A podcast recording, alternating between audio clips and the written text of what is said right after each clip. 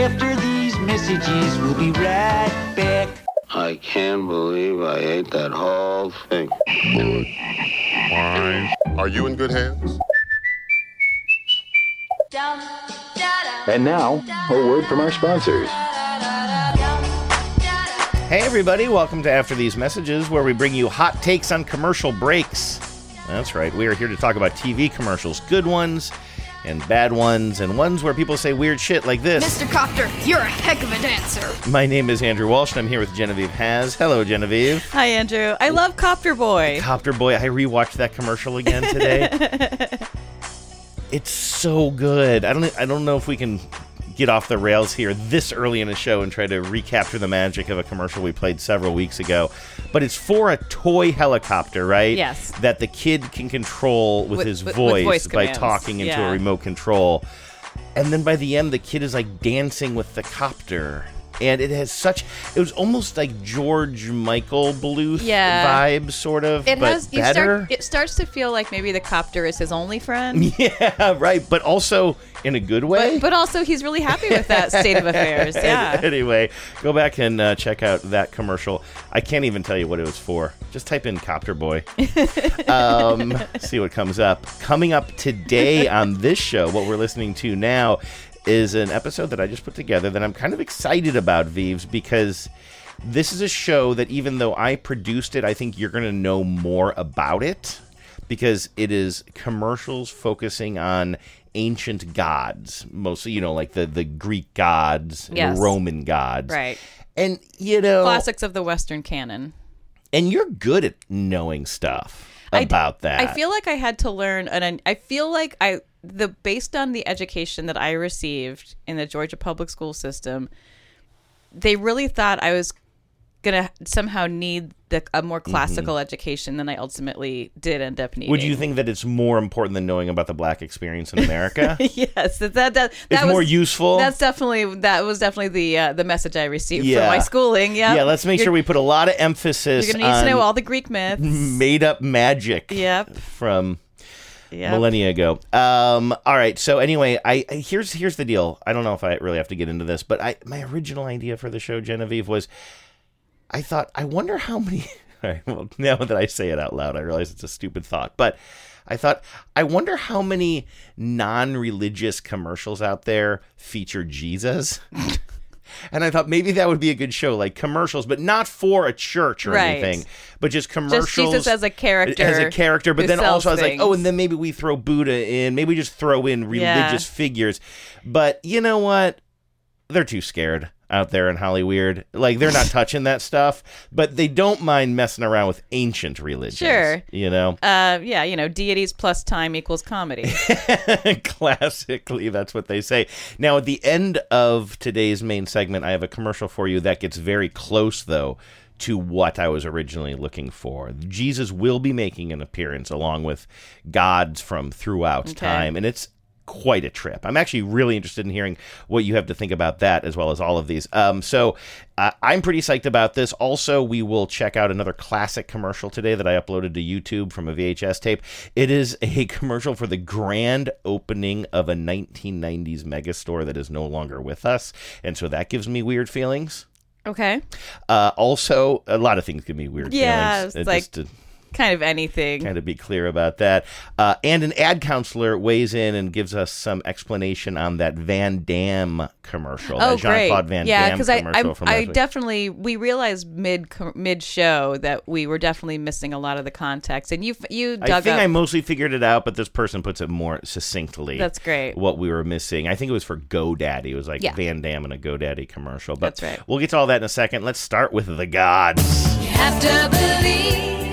Have to believe we are magic. Nothing can stand in our way.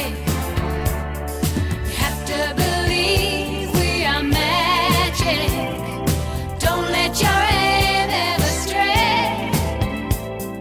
It's Olivia Newton-John. yeah, Would you have known that? I think so. Hmm. It sounds. I mean, I can see it on my show sheet, but it certainly sounds like her. I had slated it as ABBA on my show sheet earlier, and then I had to correct myself. Oh yeah, that's not ABBA.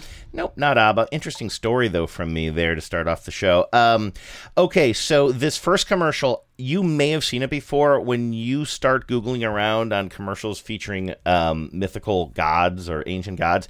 This is one of the first ones to pop up. I don't believe I've ever seen this in the wild, but I understand why this would be held up as like one of those kind of epic commercials of a, of a certain era. I don't know what the era is exactly. I'm going to say probably early to mid 2000s. Yeah. And um, it's for H&R Block and we see Cupid portrayed in this case cuz Cupid was really the breakthrough star of the right of the Greek and Roman pantheon. Do you think people think of him as a god? Because he is technically. Yeah, I looked it up. he's. I think uh, is Cupid the Roman name and Eros is the Greek name. I was hoping you would be able to kind of herd I'm- on those facts. Um, I'm gonna probably get a few of the Greek and Roman Mm. uh, naming conventions mixed up here, but I know that their Eros and Cupid were the same uh, figure, Mm. and um, obviously Cupid really like, as I say, was a breakout star. Yeah, definitely.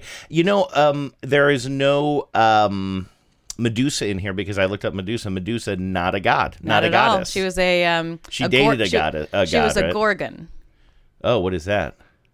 A, a Medusa.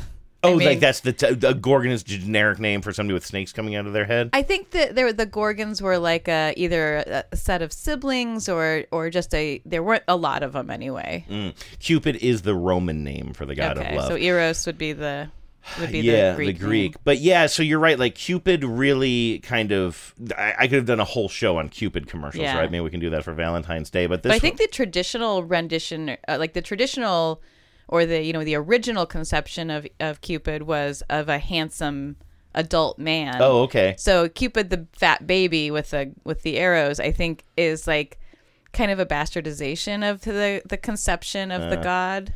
Well, it's interesting because in this commercial we do see Cupid portrayed as a, if not a baby, a small child. You know, pudgy white with Yeah. the arrow. The other, and I think I maybe have one more in the show sheet, but I, I kind of watch a bunch of Cupid commercials. They're often portrayed by pudgy, almost schlubby adult white men. Yeah. Like going around, like kind of shooting their arrows and stuff. Like maybe like, a, because we have this idea of it being this like cherubic idea of it being a sort of a pudgy baby. I guess people always envision the adult version being pudgy as well. Right. But like also, Which a is, god again- of love, couldn't you be more like, wait, where, who's Adonis then, by the way? Um, Adonis was just a handsome man. Uh, not who a was, god. I don't think he might have been like the offspring of a god, Oh, okay. but I don't think he was himself a god. But like we say, you're you're an Adonis if Yeah. you're good looking, or he's an Adonis. You don't say he's a Cupid. No. Mm-hmm. Yeah, it is funny. I mean, if you look at classical statuary of Eros or Cupid, um, it tends to be like, yeah, like a really like a ripped dude. Yeah. Um, Show not, me. Not a um, not like a the, the not the the chubby guy that's played for laughs Right. nowadays. Well, in this one, it is the um this like I said, the small child, and the child is sitting across a desk from an adult man in a suit, and it becomes very clear that this is a dreary office setting, cubicle farm style, drop ceiling, fluorescent lights, little dingy though kind of feeling. And we will quickly learn that this is an IRS auditor. And the it begins with him telling Cupid that Cupid's going to owe a lot of money. And as he's talking, Cupid looks bummed out about this, but then Cupid gets a little smile on his face and his wings kind of perk up a little bit. And he reaches down, he picks up one of his arrows, and he stretches his bow and arrow out, and he um, fires the arrow right into the chest of the auditor. And then you'll hear the auditor sing like an opera star for a second as a reaction to the arrow. We found a whole bunch of mistakes on your taxes, Mr. Cupid. You owe quite a large amount of money. Quite a lot.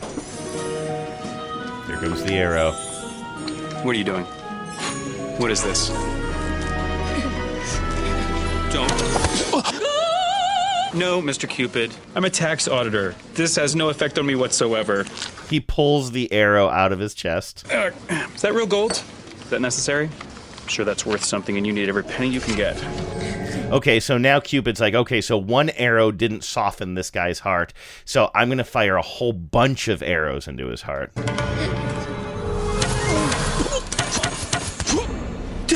That one did it! That one did it! No, it didn't! Hey, everybody, look! So now this guy is like yelling to the office, "Look at this! I've got five arrows in my chest. I'm not feeling it. and I'm not feeling anything." anything." All the other auditors are just laughing their asses off. Hey, kid, you got any more arrows in there? You fresh out? Don't face taxes alone. You've got people. Find your people at HRBlock.com. Oh, oh, wait, wait, wait! It's, it's working!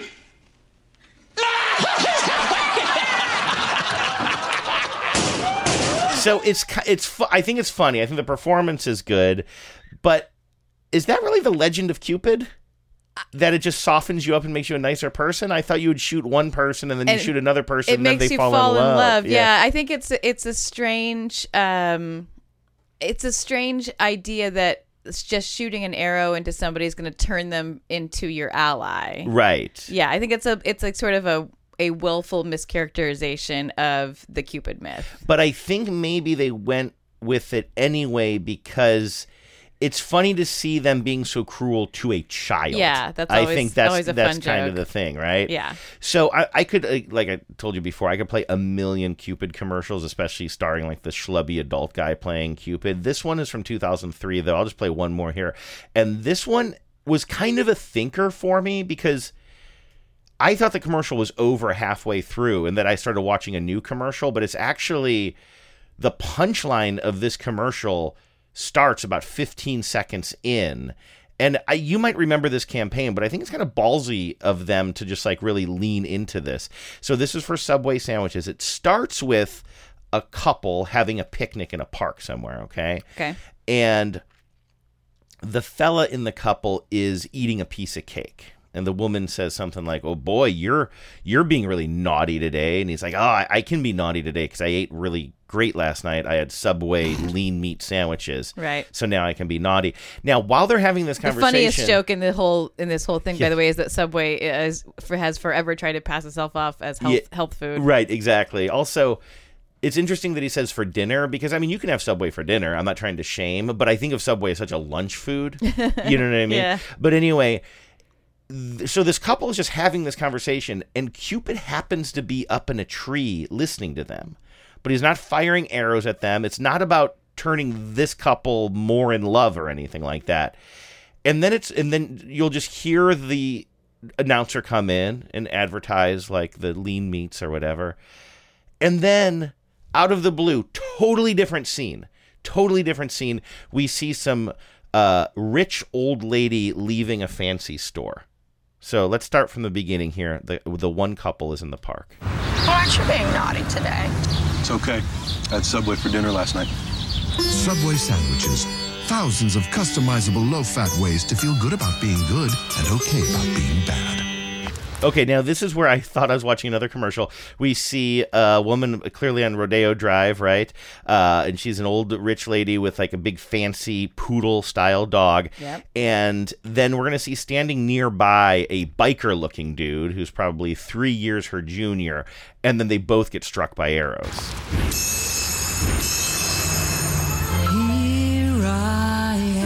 Now, this unlikely couple uh, starts approaching each other and they start making out in the middle of the street. Yes! Now we see our Cupid boy from the park. He was snipering up on a roof somewhere. Yeah. He, of course, is the one who shot these two. Now we're going to see another Cupid say to this guy, What are you doing? What are you doing? It's okay. I had Subway. Subway, good. So you Oh, I see. You can be have to- naughty if you've had Yes. Subway. I, you said there that the man was three years her junior. I, I, said, Oh, I, I meant several decades who, y- her yeah, junior. he's quite a bit younger. Did I say years? Yeah. That'd be so specific. She looks like she's about 65. He's coming in around 62. no, I'm sorry about that. I meant about th- several decades. Yeah, and he's her like, junior. did you say he looks? Yeah, he's like kind of like Like leather kind of vest, yeah, a little bit of a scuzzy guy, looking, motorcycle-y She's guy. very, you know, well heeled and and uh, got her standard poodle. but I don't know if it worked me telling that story by pausing it and trying to tell it as it went. But for me, my first experience watching that, I was I was astounded that they spent the back half of the commercial completing a joke that didn't involve sandwiches Yeah. or pictures of sandwiches, just completing this idea of okay, so the story of this commercial is a couple that we don't know is lunching. He's eating cake because he was good last night. That gives Cupid an idea that he can eat subway one night and then go around town creating havoc by shooting arrows into unlikely Yeah, couples. he can just do. He can be naughty in some totally unfood related manner. Yeah, because just- of Subway, and it's like it it it takes you farther and farther away from whether or not from like the taste of a Subway sandwich. I also think it's interesting that they just whatever for whatever reason defaulted to like exoticized sitar music. Yeah, for why this, sitar like, music? That, has That doesn't make to any do sense. Good with point. Any other signifier in this commercial? I think it's kind of a mess. And who's the other Cupid? Like, does Cupid have a boss who looks like Cupid, or a coworker who look? Were there many Cupids? There were siblings of Cupid, but I think this commercial is just taking the idea of a Cupid as a generic love angel. Right, exactly.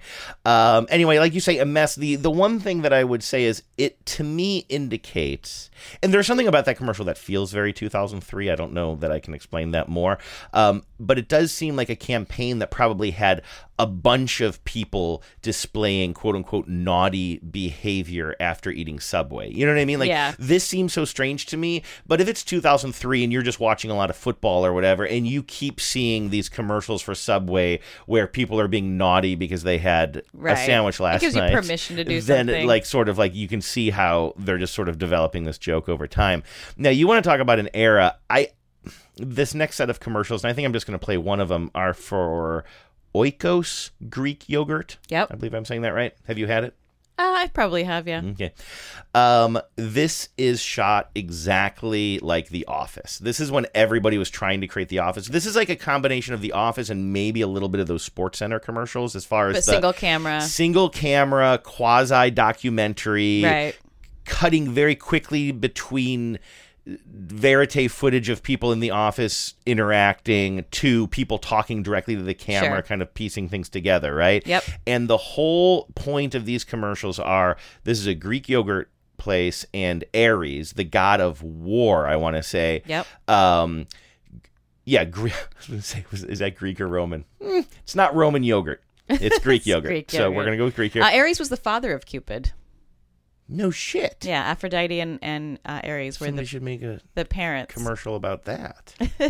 anyway, um, so the point is, you see some interior shots of people at the Oikos, you know, headquarters or whatever the office place, and then you see Ares outside in his in his burning chariot, and he wants to get a job at Oikos because he's the Greek god of war and this is Greek yogurt. And so then the rest of the commercial and the rest of the campaign is very office like the TV show, very office like scenes of this Greek god trying to get along with all of these modern human uh, you know, cubicle mates. The Greek god of war decided to get a job here today. You're getting that right? Yes, a man on a chariot. Uh, my name is Ares, I'm God of War. He just came in as if he knew what I was looking for. oh, that dude loves Oikos. I look forward to many millennia of vanquishing our enemies together. Whoa, whoa, whoa, whoa, Terry, no. He's a Greek god. We make Greek yogurt. The perfect fit. Oikos, possibly the best yogurt in the world. Oh, period. Okay, the chief marketing officer carries that commercial. Yeah. That guy that you hear at the end, he makes one fist, another Yeah. fist, puts them together. It's a perfect fit. That guy is awesome. He's awesome. He absolutely gets it over the finish line. I like the style. I think you know the the using the tropes of The Office and those kinds of um, you know uh, mockumentary single camera sitcoms works. I'm a little. Com- I got distracted thinking about why they chose the god of war yes. for this. It should There's be a lot something. of Greek gods, Yeah, I agree with you. like with the Greek you. god of pleasure or something. You know, I agree with you. Maybe just because it's be- because they wanted something very disruptive in the office. I Maybe. suppose, yeah. I guess, and you know, it is fun to have like someone who's a kind of a warrior type in a Mhm. very like otherwise humdrum environment. And it's also very broad, the Greek god of war. You know what I mean? As opposed to something like niche, I suppose. Right. Um, they do get pretty niche. Some of those, some of the gods, as they get further and further Yeah. from the like original Olympians, um, they get pretty specific. you know, the Greek god of making an appointment and keeping it. Exactly, That was, right. That, was a big one. Um, but so there was another one in this campaign that I saw where he's going to get into an elevator with some coworkers, but then he freaks out because he thinks it's a hell box of some sort. There's another one where they're in a, a, meeting unveiling the new labeling. So they keep the bringing this God of War yeah. pa- and so it's a whole campaign. I was going to play more, but honestly, they're not that great. Yeah. One of them they unveil the new packaging of the yogurt container, and then he sort of like you know in in a boardroom style meeting, and then he like snaps his fingers or something, and then suddenly it has a a warrior's helmet on it, and like this guitar music starts playing. Like they've invested in talent here and sets, and it's a high quality campaign.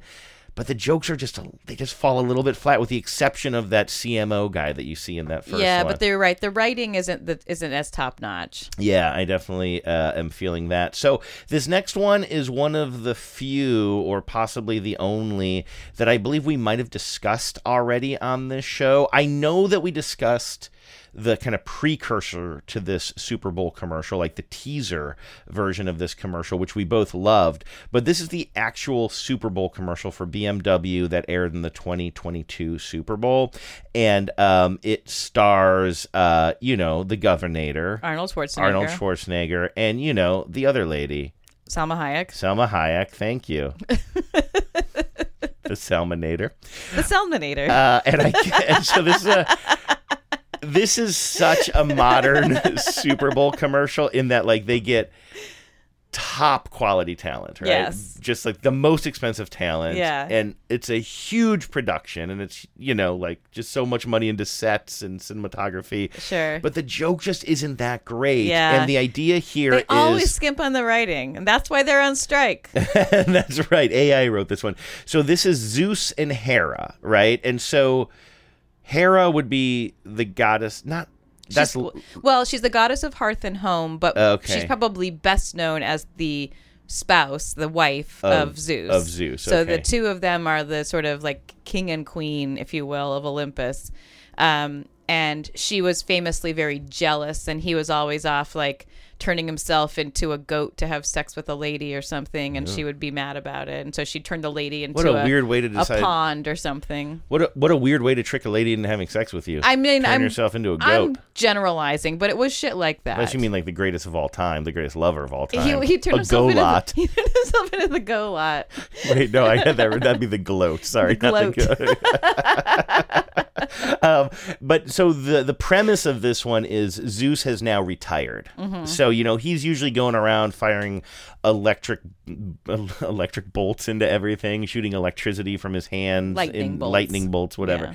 Um, and in this one, it's just unclear. I'm having trouble describing it because like he's retired, but then like I guess like he's trying to float in his pool and relax and not work, but then the neighbors like I think electric lawnmower stalls, so he's like, hey, could you get me a boost or whatever? So people are always asking him to like electrify their things Right. for him. And this is for an EV. Uh, And yeah, so it ends up being for an electric vehicle, a BMW, something or other. But it's just like the premise just doesn't hold up. So here, take a listen. Fellow Gods, the dark skies have spoken. It is time for Susan and I to retire. But where will you go?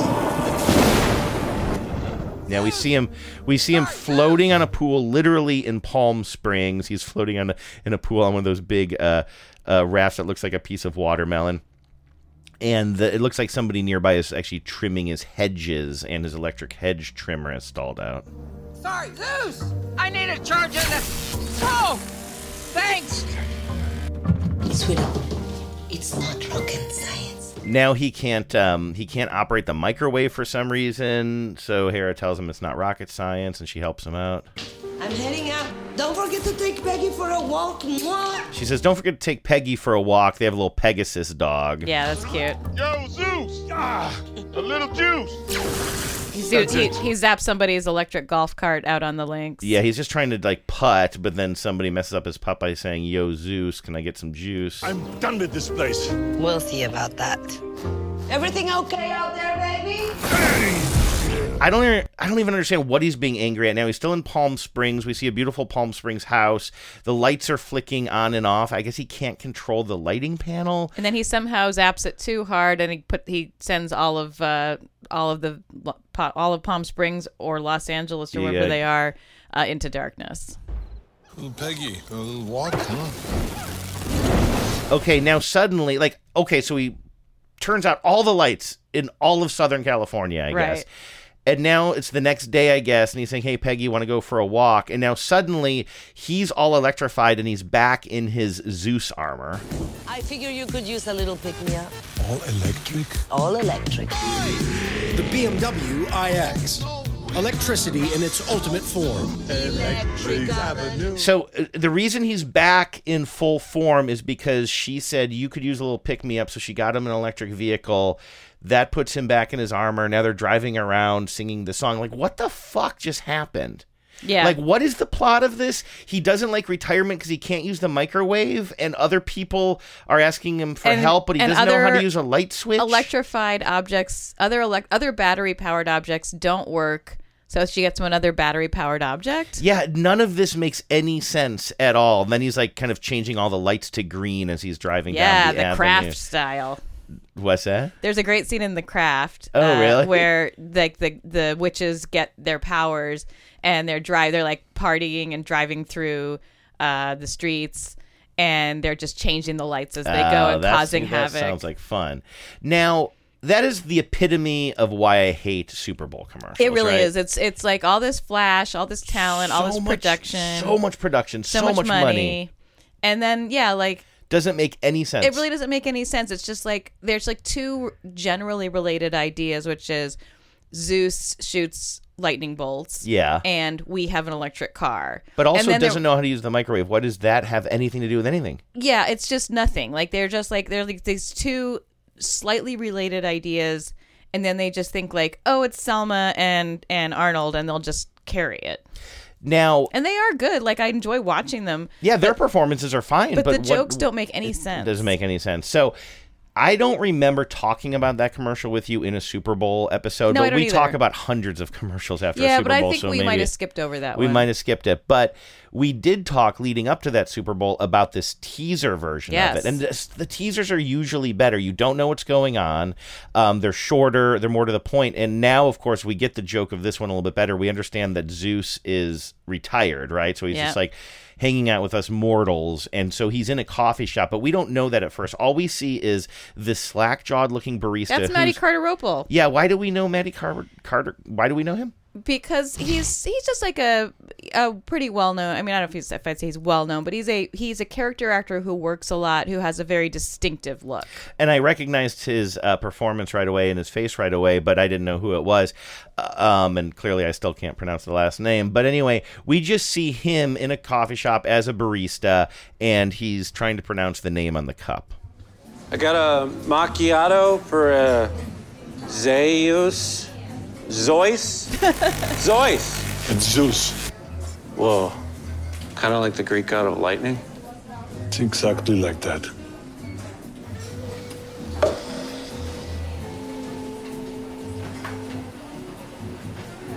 Arnold's just mean mugging him as he takes his coffee. Cool. He just, he's just, the comedy is Schwarzenegger just Yeah. staring at this kid as he just slowly walks away. And it's really well done. And It that is- intrigues me so much more than the first commercial. It is well done, although it has even less to do with the product. It No, just, that is true. At the It's end, like- it just has the BMW logo and, And says the like date of and the the, date Super of the Super Bowl, Bowl. yeah. But I guess I do take a little bit of um, nitpicky issue with the fact that um, this coffee barista can't pronounce Zeus, but he knows instantly that when he hears the name Zeus that it's the Greek god of lightning. Okay, like what kind of education did you get, sir? That's a really good point. Uh, maybe just maybe he's just an oral uh, like an He's, oral he's learner. A, he's a, he just Yeah. he learns. Yeah, he, he's not. He's got uh, some sort of dyslexia. you want to talk? I don't know if you want to talk, but you want to talk about terrible Super Bowl commercials. That last one I just played for for you was from 2022.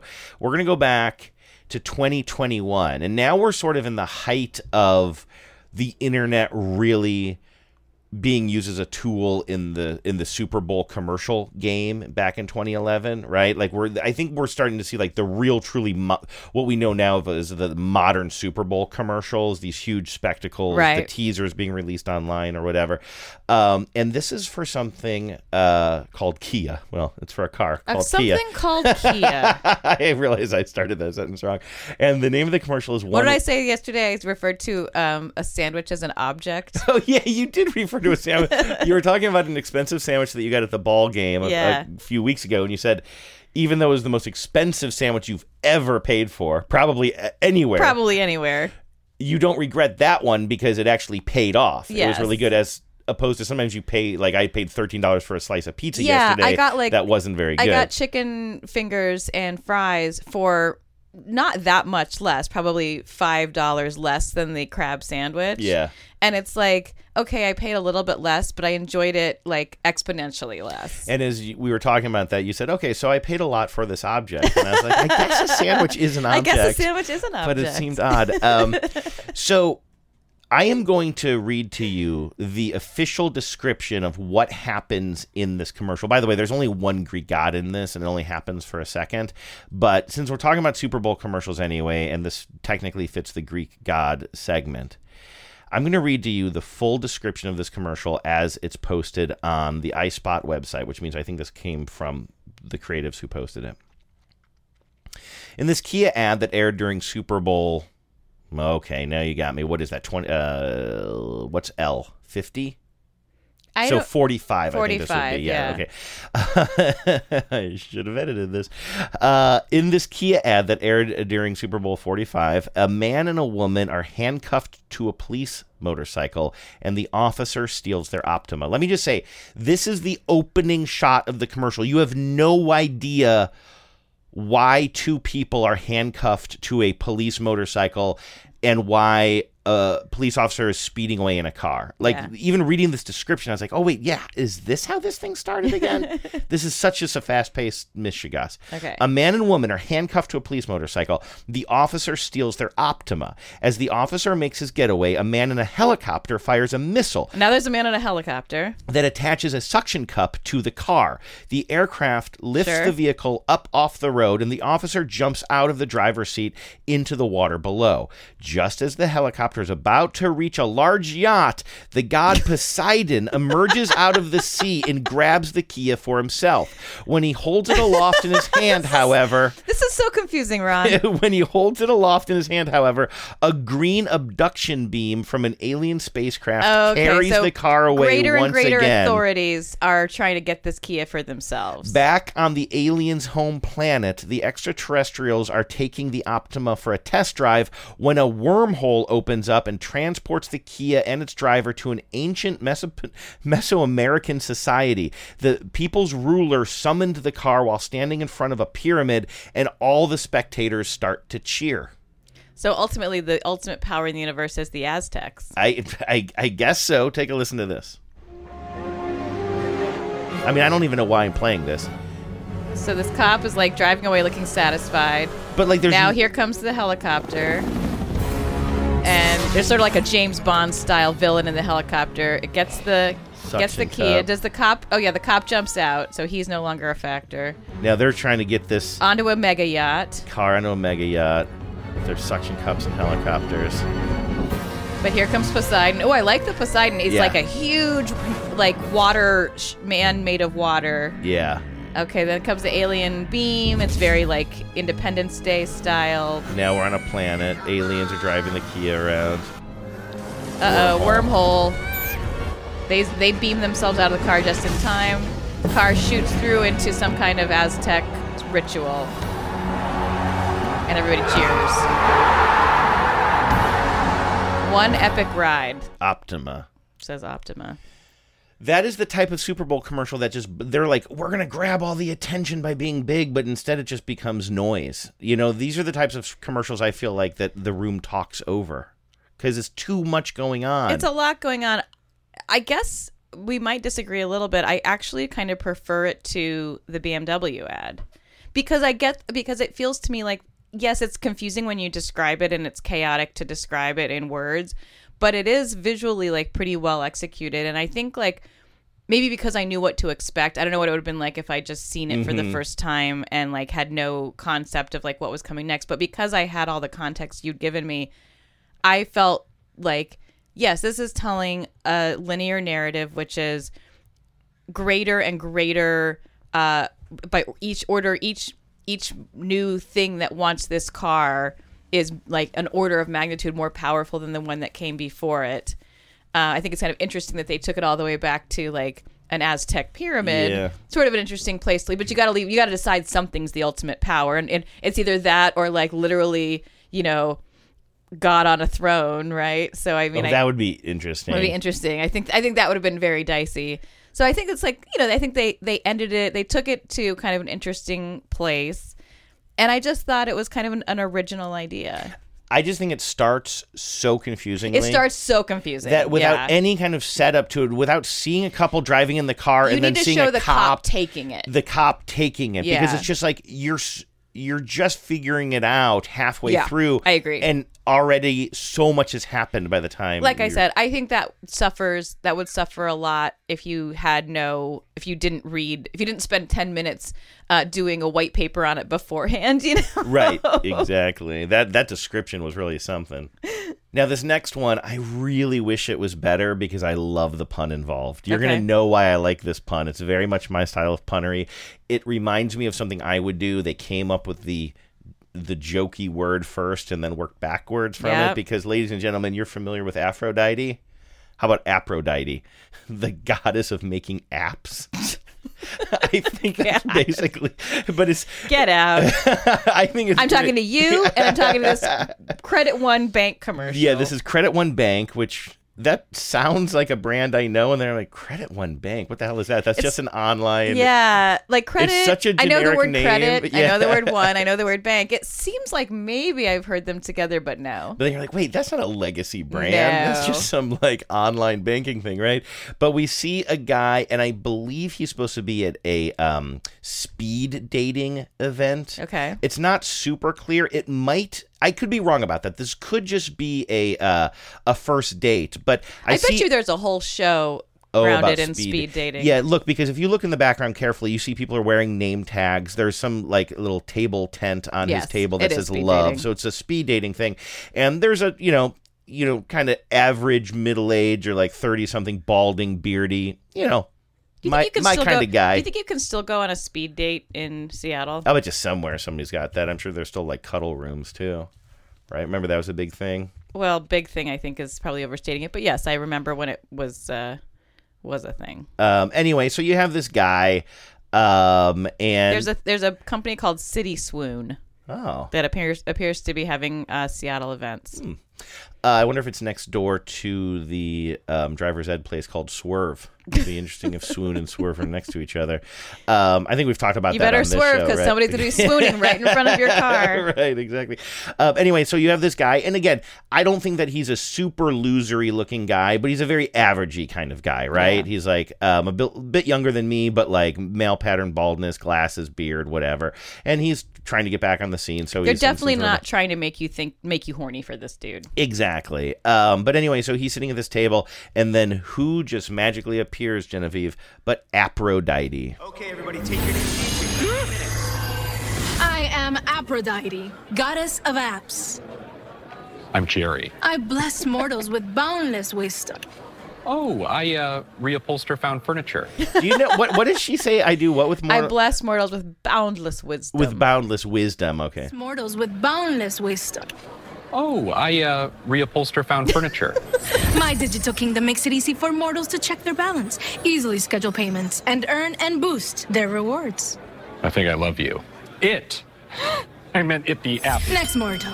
Top rated app. I think she just says thanks mortal. at the next end? mortal. Oh, next mortal. So she's going to. She wants to go Um, to the new her next speed date. So I need to clean my ears out. I don't think that they want people going to speed dating just to promote their Apps. their business. Ooh, yeah, I'll bet- oh. I bet you that's a rule. I bet you that's something that comes up, huh? You're I bet you it does come like, up. Oh my Yeah. gosh! Well, I'm on my grind. I'm going to do this. Yeah. Um, Have you heard about um, Lululemon? but Jerry Or not Lululemon. I always do. I always make that mistake. I always What's the? You're thinking of the Lu- Lularoe. Lularoo. and that's the one of the, the- M, one of the mar- one of the MLMs. yeah.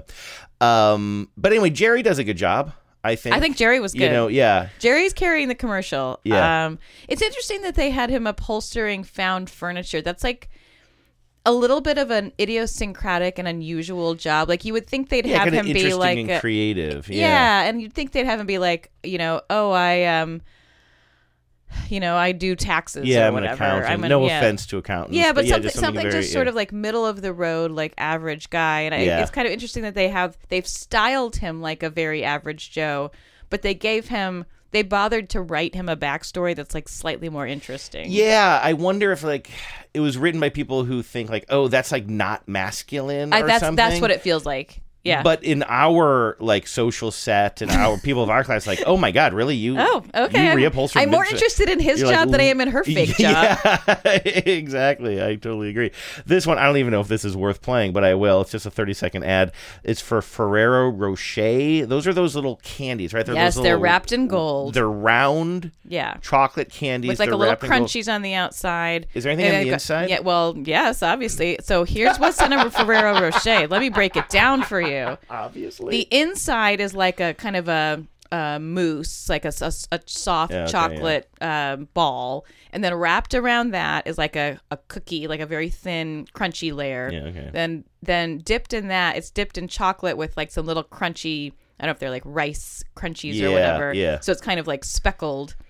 Then it's wrapped in gold, and then that gold ball is sat inside of like a little, um, like thin paper, Mm. uh, like like uh, scalloped edged dish. Do you know who uh, invented them? I don't. The gods. A long time ago, in an ancient time, the gods of Olympus would gather every night. And to make every night special, they had a divine secret. Then, one day, it slipped from the heavens. And so it was that we learned their special secret. Ferrero Rocher, share something special. See, They learned are a very decadent candy. Mhm. That to me is the perfect use of the Greek gods as like as like uh, the epitome of luxury. Yeah. Because Ferrero Rocher is a very luxurious candy. I think um, it's got I think one of its dominant flavors other than chocolate is hazelnut.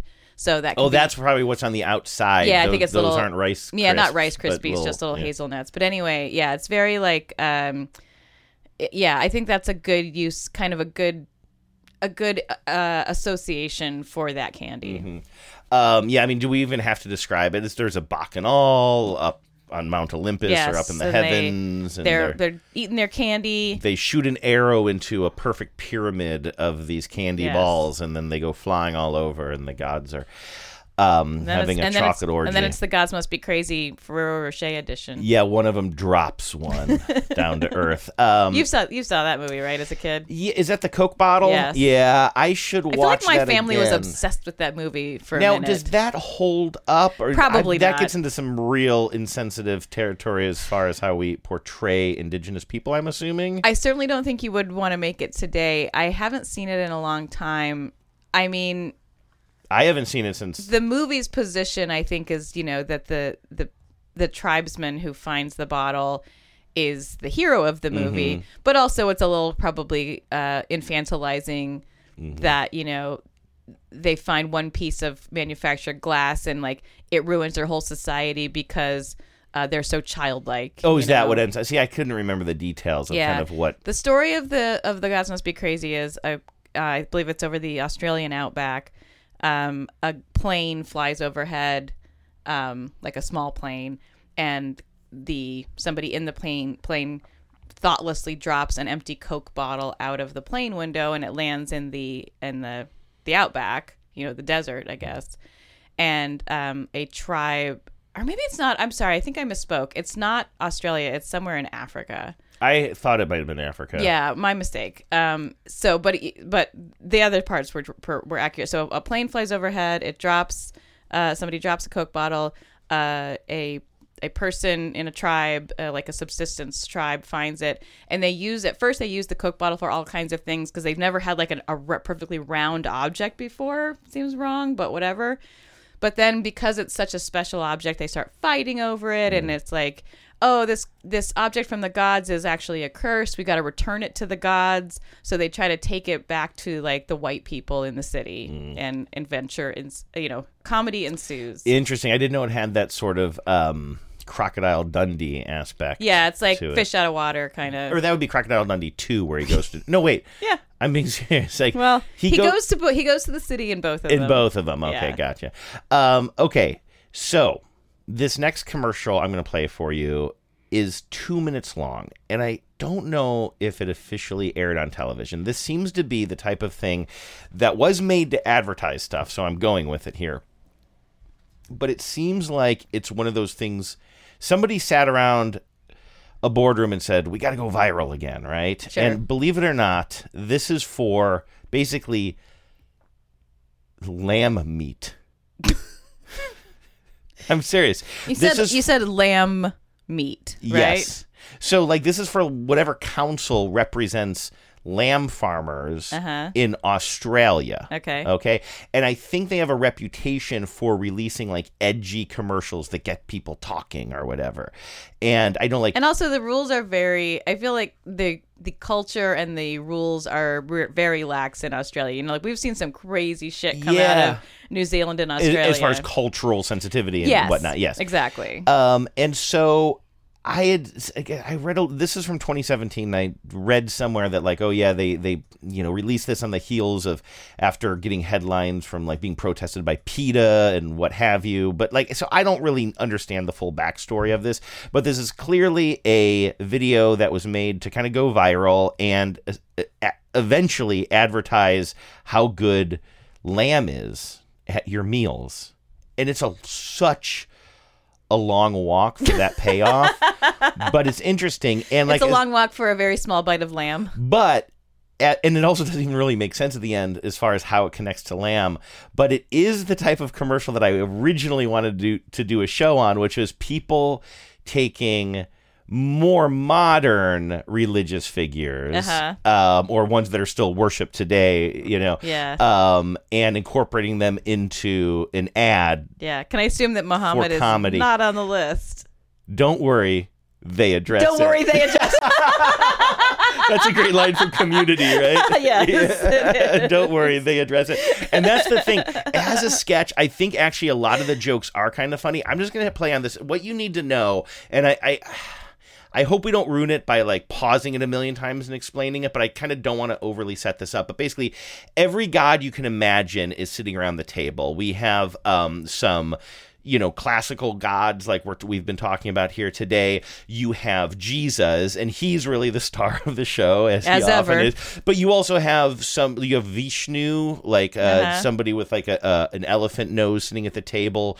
You have well all kinds of people. We'll kind of identify them as they go. One person confused me until a reveal and i was like oh man. There there's some real cleverness in this but i'm wondering if you're gonna like it or if it's just going to feel like, oh, we're really trying to shake the cage here. Okay. Yeah, okay. Um, so take a listen. I'm, I believe that that would probably be Zeus Yeah, that we're we see it looks like we're talking opening first. on Zeus. and then he's gonna he's directing this first comment towards Jesus.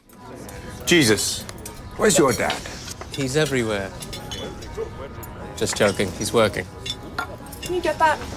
Thanks, Zeus. God, I love this lamb. You're welcome. Well, that's a relief. So I guess because she says God, everybody says you're welcome. And she just seems to be like a normal looking, attractive woman. Well, that was the person who said that was, I believe, Aphrodite, who said, "I love this lamb." But then, while she's saying that, some Oh, I see. one like kind of human being, uh, just an Australian woman uh, in a red dress, is sitting down to join all of these gods. Thanks, Zeus. God, I love this lamb. You're welcome. Well, that's a relief. It's a nightmare catering for you lot with all your dietary requirements. Oh, no, no, not for me. I'm designated driver. Jesus was pouring wine into Aphrodite's glass, and Yeah. she said, uh, "None for me. I'm a designated driver." And we we saw somebody who looked like a Norse god of some Yes. kind, an Odin or Yes. something. Um, and so because she's the designated driver, Jesus is going to take that uh, glass of wine that he just poured Aphrodite, and he's going to turn it into water.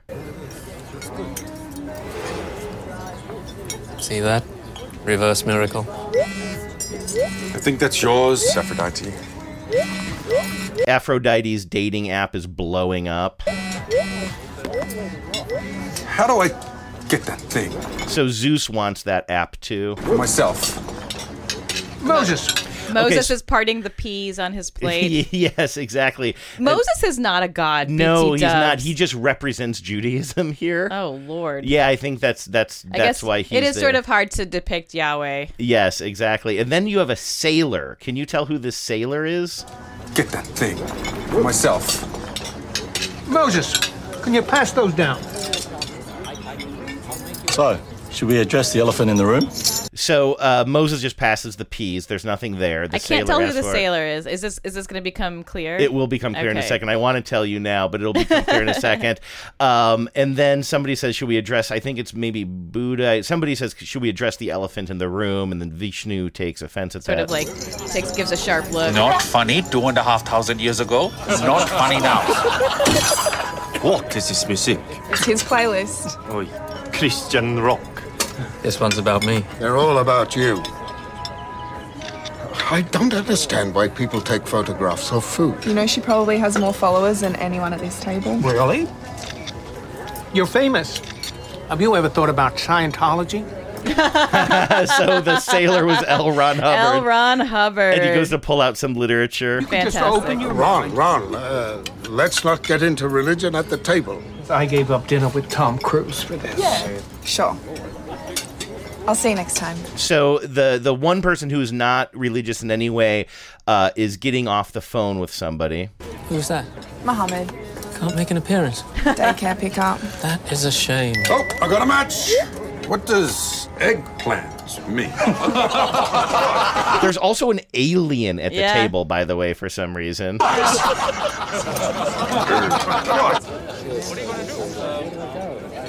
I don't mean to be rude, but what religion are you? Oh, I'm no religion, which is the fastest growing religion in Australia based on recently published census data. We really need a better marketing team. I knew we shouldn't have spent all that money on pamphlets. What should we toast to? To science. L'chaim. What about just lamb? The meat we can all eat. We really should get together more often. It would make the galaxy. So the the joke is it's the It's one not meat pork, that has no it's not religious cows. prohibition. Yeah, exactly. So it does I sort mean- of tie together at the end. I then I then I assume we are not seeing. I don't think we can see any um yeah, like any Buddhists because they're vegetarian. Exactly. right? Yeah. So maybe I was wrong when I d- identified one guy as Buddha. There's a lot of other people who we didn't even mention at that yeah, table. it's a It was- big table, and it would be kind of fun to like sit down and do like a one, you know, Mhm. like walk through it one one at a time.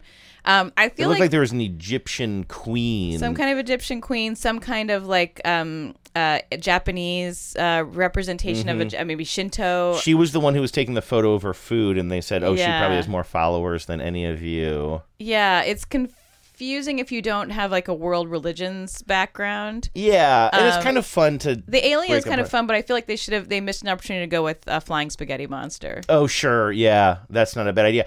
I also, and maybe just as an atheist, like I really hate.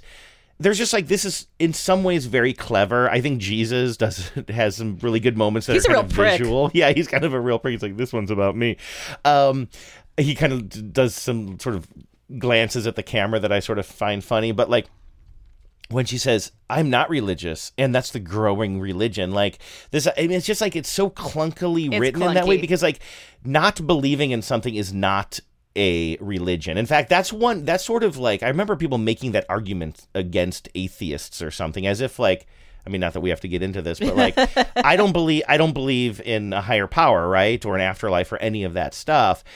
But I don't talk about it and I never feel like convincing other people of that. Yeah. If they believe in something, like I'm not trying to undercut what they believe in and try to prove that I'm right. I know that some atheists do that Yeah. and that's probably very annoying.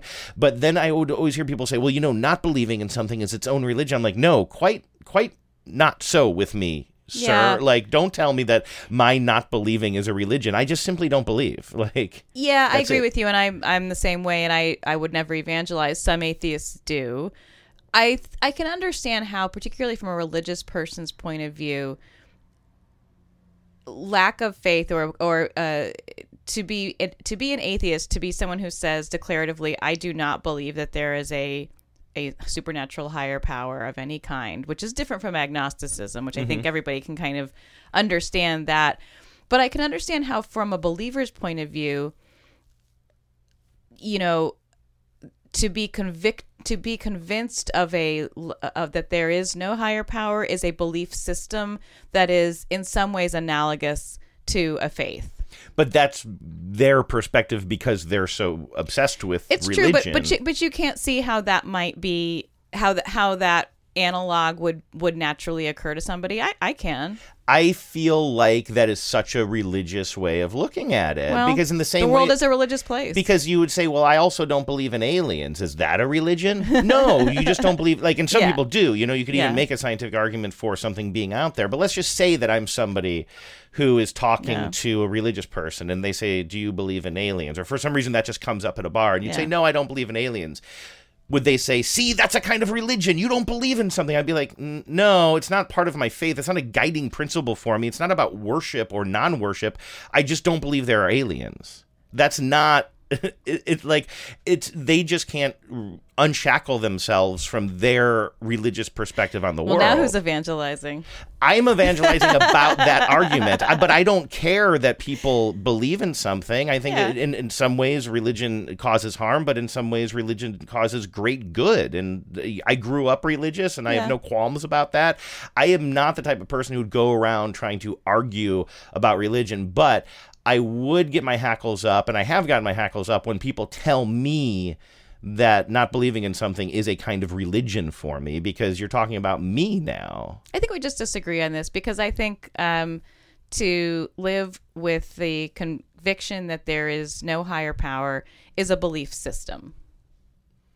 Is not believing in aliens a belief system? Sure. Just like believing, I believe, I'm more, I think there are aliens. I find it very hard to believe it in a essentially infinite universe there isn't um, another species that has, you know, at least alive, if not intelligent life. So yeah, I fully believe in aliens.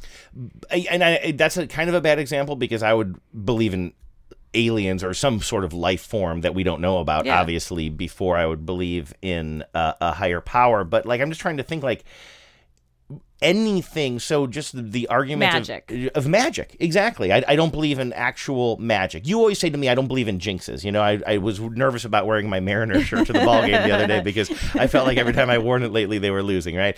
Um, and so we were kind of kidding about that. I'm kind of kidding on the square. But if there's somebody who truly believes in jinxes, and Yeah. then they say to Genevieve, Genevieve, jinxes are real, and you say no, they're not. Isn't it condescending of them to say, well, then that is your that is that is your belief system, as They if that's both- a guiding principle of you? It's like, no, I'm just not fucking with that. Well, you're you're sort of I feel like you're kind of um, trying to whittle this argument down to something that is so so trivial that it couldn't possibly qualify as a belief system, but it is all of a piece, right? If I part of my part of the reason I don't believe in jinxes is that I don't believe that there are um, supernatural or unexplainable powers in the world, which actually is very much interconnected with a belief Mhm. system in which some things cannot be explained but are are true. I don't believe, as a matter of my belief system, that there are things that are truly unexplainable and truly supernatural. I think there are things we don't know how to explain, but that they are not unex- unexplainable, and that cannot simply be chalked up to a, a magical higher power.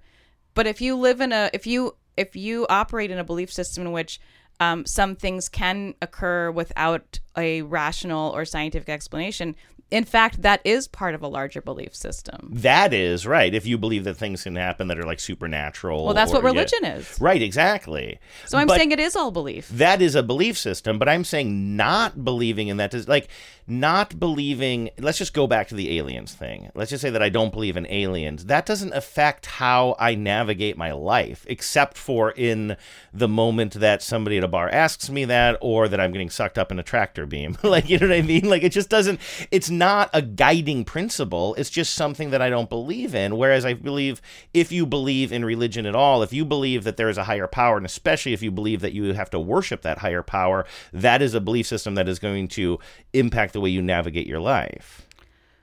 I just think that everything we believe all it is all part of a larger operating system, right? So we all make judgments about things like whether jinxes are real, whether aliens are real, and I mean real in the sense of like they've come to Earth. Let's just say it's like the the the most kind of Like there's an actual corny. conspiracy to yeah, cover it up by the government. Like, I like okay, conspiracy is a great word to use here because there we are seeing this more and more in normal society.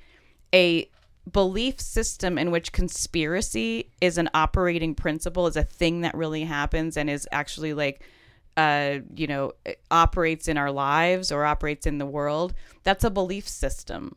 It's a way of interpreting the facts and information that is conveyed to you within a system of belief. And that's why i say that atheism is in fact a system of belief. It's not a faith because there's nothing to have faith in.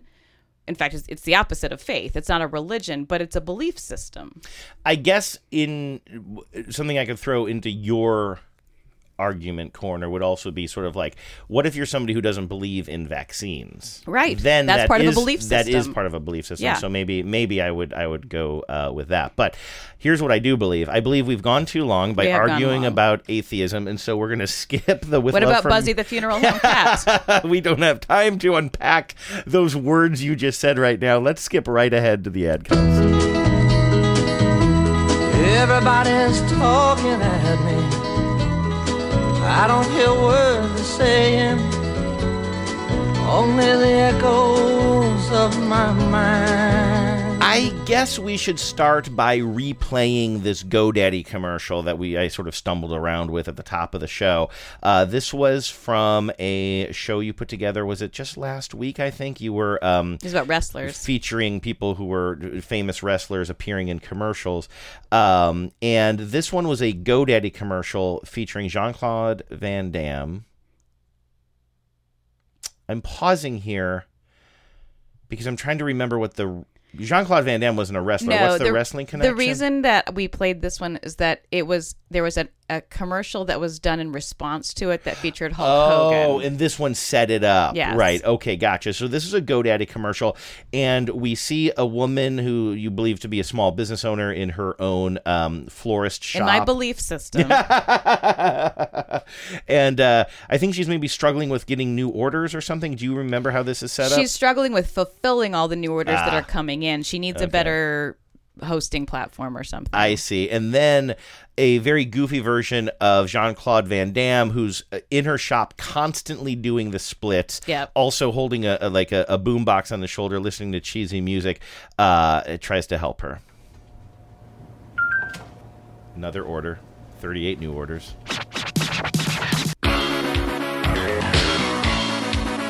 Now she's dancing along with him. It's like really inspiring her to like get her business on. He's like swinging a katana blade. He's pumping iron in her shop, all while doing the splits in the air.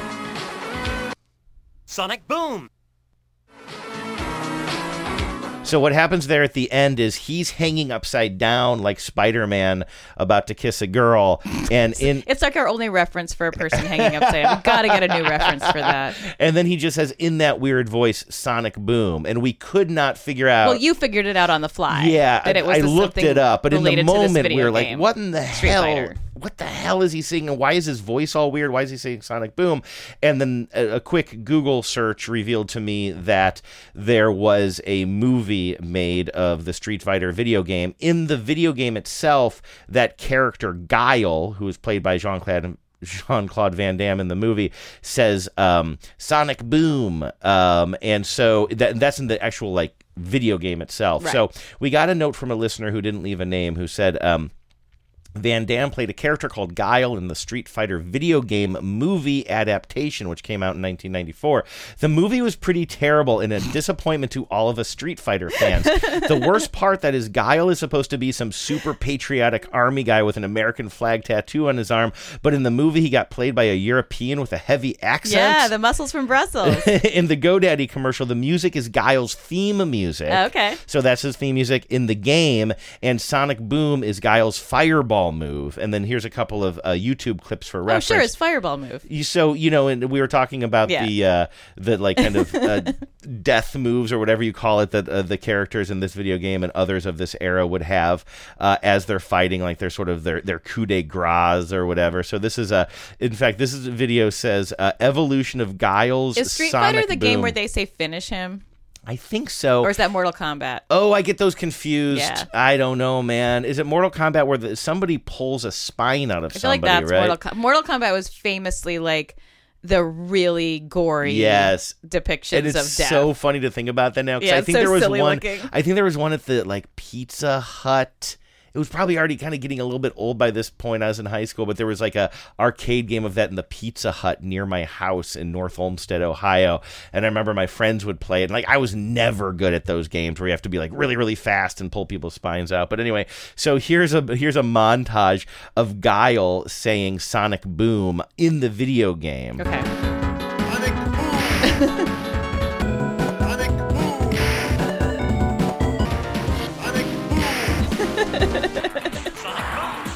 So this That's- that that's gets closer. we so know, this is the evolution, and uh, it's two minutes.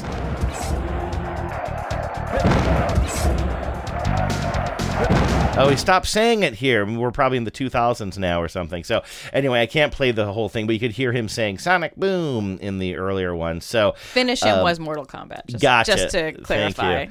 And I don't think that Van Damme actually ever says that line in the movie, but this listener also sent in just a clip from the movie if we want to hear Van Damme as Guile. I think the beginning of this is kind of funny. Let's take a listen. Are you men enough to fight with me? Anyone who opposes me will be destroyed. Colonel, you can't! Oh, yes, I can. Just take the hostages out. If I'm not topside in 15 minutes, evacuate without me. Both of you. That's an order. This just has all the trappings of the final fight scene of a 1990s Oh my god. This action movie like so this. hilarious. You got the bad guys clearly a stand-in for some sort of Nazi-esque figure. I'm sure it all comes from the video game too, Yeah. but like you know a lot of insignia with eagles, and Right, and r- one of those tall red hats. uniforms and a tall hat, and yeah, anyway, so uh, there's going to be the big. This is this is something I would love to listen to. How did this get made? About. Oh yeah, would you watch the movie first, or do you like that podcast without having to watch the movie? No, I always wanna watch the movie. you movie, do watch the yeah. movie first. See, that's the tough part for me. Oh, no, I don't like sitting through bad movies. I love sitting through a bad movie if someone's going to talk about it with me afterwards. Um, so anyway, oh, by the way, this listener ends by saying, "What Street Fighter has to do with GoDaddy? You got me. Nobody knows. Nobody knows. Um, it's provocative. Okay, Justin sent in this commercial. This is a new commercial for the NFL. The NFL season is about to begin, Yep. and they do marketing right, right? As They the, do. the NFL, um, they are just You can take issue with a lot of things the NFL you does, can take issue with almost but not their everything the marketing. NFL does. Yeah. exactly. But they're a behemoth. They're just like talk about the elephant in the room. Like you just cannot even when you're talking about the bad things about the NFL, everybody's always talking about the NFL, I feel like. Maybe our audience would take issue with that, but they are a behemoth. Uh, behemoth? Beh- behemoth, I think. Behemoth. Behemoth is my Mortal Kombat character's name. Bo He's got a bow staff for starters. Bulky guy. Anyway, this is a pretty good marketing campaign. I do not know enough about all of the famous football players in this commercial to tell you who everybody is. So I'm going to let the audio just kind of do the work here and people who they either know or they don't know. But the joke here is that the 2023 NFL season is about to kick off. And it's funny, like, everybody's like, I can't believe the NFL would just be leaning into this conspiracy theory. The idea is that it's all fixed. Like, this is a table read. We see that we're in a Hollywood set somewhere, and this is a table read for the script of the 2023 NFL season. Okay. And they're still working on the script Very a little bit about, like, what's going to happen. Yeah, okay. And it gets more and more kind of bananas, and you'll hear that there are football players around the table as well. One of them, I can't remember who it is, um, they'll say his name, I believe, shows up in his football gear, and he's like, I thought this was a dress rehearsal. And it's um, Keegan Michael Key, who is the, the head writer. You also just have like people there representing writers, like Hollywood writers, and he kind of an seems- interesting time to do to have that ad out there. Oh yeah, you're With right the because of the strike. strike going on. Yeah. Yeah. so Keegan, I bet you they made this so long ago. Yeah, of course. Um, and so Keegan Michael Key is kind of like the showrunner, if you will. All right, everyone. Last season was a smash. Ratings gold, but this year's script has to top it. So welcome to the table read for the 104th season of the NFL. Let's get to work. Yes, Jalen. I thought this was the dress rehearsal. Oh, sorry. Week one, fourth quarter, 302 left. Jamar leaps up and makes a no-handed catch. No hands. How? I don't need hands. I'll just catch you with my abs. We can call it the abracadabra. Might as well send the ball to I think that was DK, What by if the we way. wrote the Mahomes character out of the script entirely? Okay, so they just so so uh, Patrick Mahomes, And of he's course, on a- the he's best on a Zoom quarterback in the call. league right now. He's on a Zoom call, and one of the writers says, "What if we just wrote him out entirely?" Everybody's into it. Guys, not cool. Who said that? She did. You're an actor, Patrick. Act like one. What if you played shirts versus skins? I like it, Kirko. What if we replace my legs with actual wheels? I love it. What if Derrick Henry stiff arms a guy into another? It would it be possible for us to get to page two? It says you can't make this stuff up. That's great. It's pretty good, right? Yeah, Like, they, again, they really like, they good do writing. it right. Yeah, they do it right. They do the they get the acting and the writing talent. The production is really on point. Um, You're an actor. Act Patrick. like it. Act like it. that's great. Who sent that in? Uh, that was Justin. Thank, you, Justin. Uh, good good find. I love it. You can sell anything. You can sell anything. All right, let's get out of here. That was a really fun show. It was fun. Thank you for putting it together. It, it, I'm, I'm just now remembering that we got into a 10 minute debate about religion and atheism, but It was a show about God. yeah, I mean, what do we think was going to happen? What did you think was going to happen? I loved it, and it is. Uh, I'm just grateful that my um, my early education that was so uh, over-indexed on Greek and Roman uh, Mhm. mythology finally had some practical purpose. Some real world purpose. Yeah. If you would like to weigh in on anything that you heard on today's show, you can email us or you can call us. Email us after these messages show at gmail.com. That's after these messages show at gmail.com. And please call the voicemail line. We love hearing your voice. You can call in to tell us about commercials or to react to anything we talked about here or to sing your favorite commercial jingles. The phone number is 607 444 5597. Again, that's 607 444 5597. You can also join the fun on the Facebook group where people are talking about the commercials that we've talked about. And you can check out the YouTube page where I upload. Or used to upload. I need to get back into this. Where I upload commercials that I find on old VHS tapes from the 90s. Thank you, everybody. We'll talk to you next Tuesday. Gooey footy,